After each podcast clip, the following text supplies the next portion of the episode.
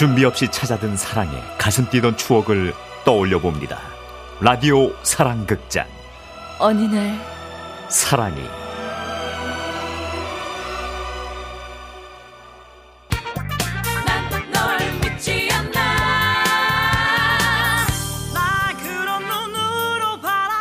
정희 씨는 브라질 교포입니다. 초등학교 2학년 때 부모님을 따라 리우로 이민을 갔죠. 낯선 브라질은 너무도 외로웠고 알아들을 수 없는 말로 자신을 재촉하는 사람들이 밉기까지 했습니다. 엄마 아버지는 어떻게든 잘 살아보려고 농장에서 거친 일을 마다하지 않으시며 정희 씨에게 같은 말을 반복하셨습니다. 우리 조금만 참고 기다려보자. 어? 견뎌보는 거야. 여기서 자리만 잡으면 한국에서 사는 거 못지않게 행복하게 잘 살 수 있을 거야. 알았지? 네. 근데 엄마, 나 왜요? 저녁 잘 챙겨 먹고 기다리고 있어. 엄마 오늘 늦어. 그렇게 혼자 먹고 혼자 놀고 혼자 공부하던 세월. 그러다 어느덧 그런 생활도 익숙해지니 언어가 트이기 시작했고 다행히 중고등학교도 우수한 성적으로 졸업하게 되었죠. 하지만 아, 아, 왜 이렇게 어지럽지? 아,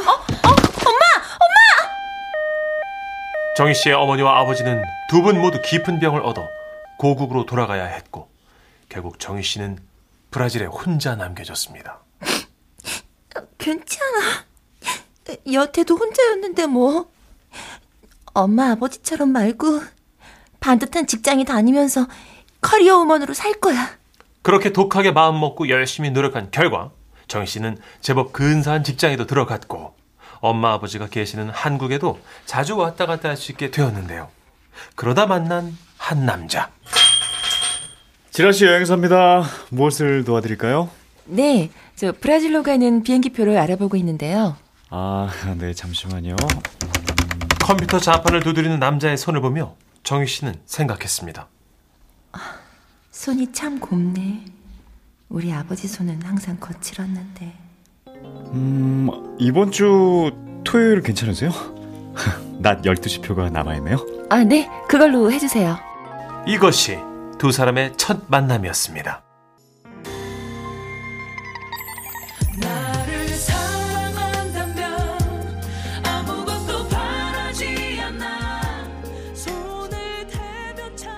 정희 씨에게 거친 손은 가난의 상징이었습니다. 일하고 돌아오신 아버지가 정희 씨를 번쩍 안아 올려 주실 때 닿았던 그 거친 손마디가 정희 씨는 가슴 아팠습니다. 그런데 여기 이 남자는 비행기표를 알아보러 올 때마다 하얗고 부드러운 손으로 커피와 쿠키를 권합니다. 여기요. 그 기다리시는 동안 드세요. 아, 근데 매번 브라질 표를 끊으시나요? 네, 브라질에 직장이 있어요. 아, 그러시구나. 다 됐습니다. 비행기표 여기 있습니다. 네, 고맙습니다. 그렇게 정희 씨는 브라질로 돌아갈 표를 예매해 놓고는 부모님의 병간호에 열중하고 있었는데요. 그런데 네, 여보세요? 네, 저 안녕하세요. 여기 지라시 투어 남미 담당자 김영선입니다. 아, 네. 근데 무슨 일로 오늘 브라질 잘 다녀오시라고요. 인사차 전화 드렸습니다. 한국에 다시 오시면 꼭 한번 연락 주세요. 제가 좋은 경로하고 최적의 비용으로 비행기표 구매하시는 법 알려드릴게요. 아, 네. 고맙습니다. 근데 착각하신 것 같은데 저 오늘 출국 아니에요. 내일 새벽 비행기인데요. 예? 어, 어, 아닐 텐데. 제가 오늘 수요일로 예매한 기억이 나는데요. 네? 뭐야? 왜 그렇게 놀래? 어, 엄마, 어? 내가 비행기 시간을 잘못 알았나 봐요. 뭐? 정희 씨는 부랴부랴 비행기표를 찾아 다시 봤습니다. 이럴 수가. 브라질로 떠나는 날짜는 수요일이 맞았죠. 아, 저 그, 걱정 마세요. 제가 내일 표가 있는지 알아보고 다시 예매해서 알려드릴게요. 남자는 전화를 끊었고 정희 씨는 내가 미쳤지를 반복하며 남자의 전화만 기다렸습니다. 그리고 마침내 여보세요? 아, 접니다. 아, 내일 목요일에 떠나는 비행기를 구했어요. 아, 고맙습니다. 아, 근데 비행기 표는 어떻게 받죠?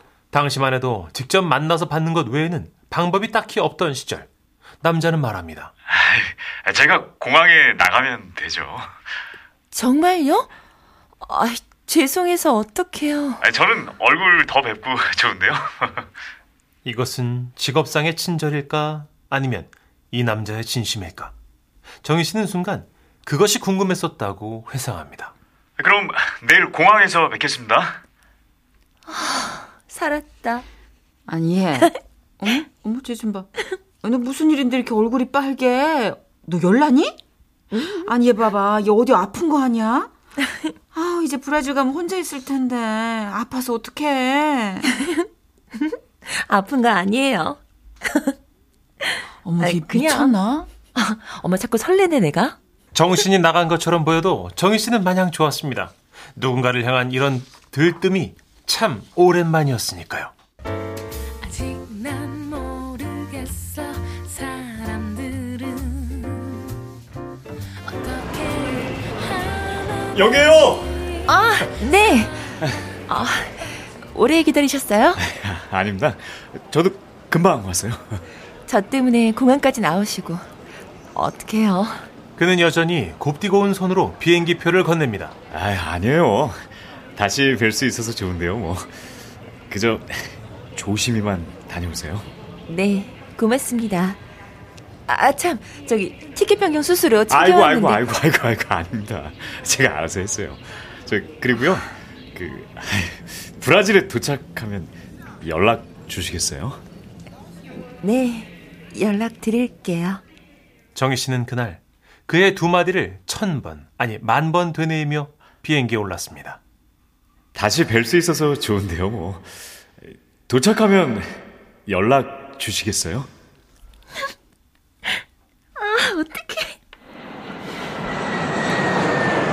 그러는 사이 비행기는 브라질에 도착했고 정희 씨는 도착하자마자 그에게 전화를 겁니다. 저, 여기 브라질이에요. 한국은 꽤 늦은 시간이죠? 괜찮아요. 기다리고 있었어요. 다음엔 한국 언제 들어오세요? 한 세 달 후쯤 될 것 같아요. 오시면 저 또 만나 주실래요? 저 이거요. 저 데이트 신청하는 겁니다. 그것이 본격적인 연애의 시작이었습니다. 그 후 외롭기만 했던 브라질 생활이 이렇게 즐거울 줄 정희 씨는 상상도 못했습니다. 정희 씨는 갑작스레 백화점에 들르기도 했는데요. 평소 자신을 위해서는 쇼핑을 하지 않았지만 어느새 백화점에서 그의 옷을 고르고 있었습니다. moças destinoa. 아, 어, 리하 아, 남자 외투. 외투로? 어, 뭐가죠, 프랑투아? 네. Wetro joprang uh, agor kaya nung teng propolo. Ah, por favor, mana 신상 claro que jam papor ka. 아, 캐싱. 아, 클로스세요, 네 땡. Na teng? 야. 그리고 그렇게 선물을 들고 한국에 갔을 때 남자는 정희 씨의 손을 잡고 많이 좋아했습니다. 아, 빈손으로 하면 어때서? 아, 저기, 아, 정말 많이 보고 싶었어요.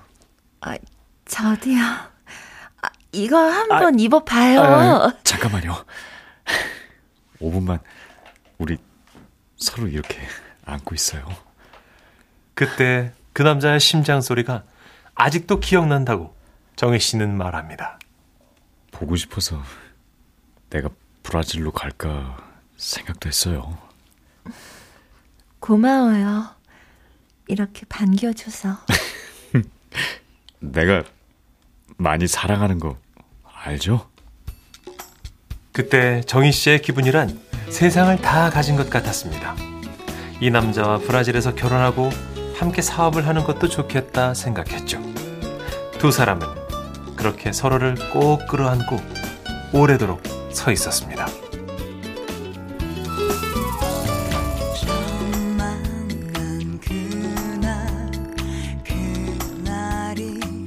예, 정이야. 너 오늘은 약속 없니? 네. 내일 모레 다시 브라질 들어가야 되니까 오늘은 엄마 아버지 옆에 있으려고요. 어, 아유, 다행이다, 얘. 그러면 네 아버지 심부름 하나만 해다오. 응? 그 아버지 친구가 공항 근처에 사무실을 하나 냈다는데 아유, 네 아버지 건강이 저래서 갈 수가 있어야지. 이거 화분 하나만 전해드리고 와. 응? 네, 그럴게요. 그렇게 예정이 없던 볼일을 보러 공항 근처로 향하던 길이었습니다. 어머니가 알려주신 사무실 주변엔 딱히 주차할 만한 곳이 없었기에 정희 씨는 공항 주차장에 차를 대기로 했는데요. 그런데 이게 어찌된 일일까요? 저 멀리 낯익은 남자의 뒷모습이 보입니다. 자기야 제주도에 친구들하고 놀러 갔다고 나 잊으면 안 된다. 설마 영선 씨? 내가 사준 저 외투. 헉, 영선 씨가 맞는데. 알았어, 자기야. 걱정하지 마. 3박 4일 동안 우리 떨어져 있어야 하니까 어디 지금 아주 뜨겁게 하나 보자.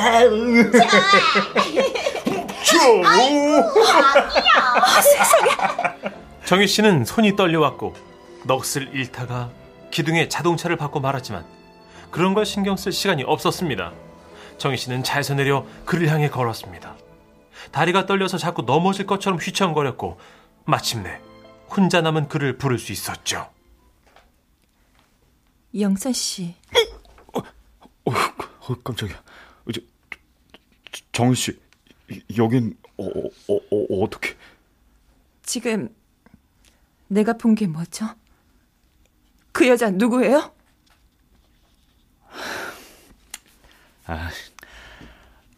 다본 것 같으니까 부인하지 않을게요. 공항 주차장 근처 벤치에 앉아 정희 씨는 그렇게 영선 씨의 모든 것을 듣게 됐습니다. 최근에 결혼을 약속한 여자예요. 뭐라고요? 그럼 난 뭔데요? 아, 당신은 너무 멀리 있었고요. 그, 그래서 감정 유지가 안 됐어요. 말도 안 돼. 난 영선 씨와 함께 브라질에서 결혼 생활도 꿈꿨는데. 아이, 아이 그럼 더더욱 우린 어려웠겠네요. 저희 난 한국 떠날 마음 없거든요. 저 미안합니다. 여기서 그만하죠. 그는 하얀 손을 내밀며 악수를 청했지만 정희 씨는 잡지 않았습니다. 정희 씨를 뒤로 한 채 미련 없이 멀어지던 그 남자. 호련히 사라져갔다는 표현이 딱 맞을 것 같아요. 한순간에 신기루 같았죠. 그 후 한동안 모자라 보였던 나를 자책했어요. 그리고 다시는 손이 고운 남자는 쳐다보지도 않았죠. 결혼도 사랑도 다 체념하고 나서야 저는 다시 브라질로 돌아갈 수 있었습니다.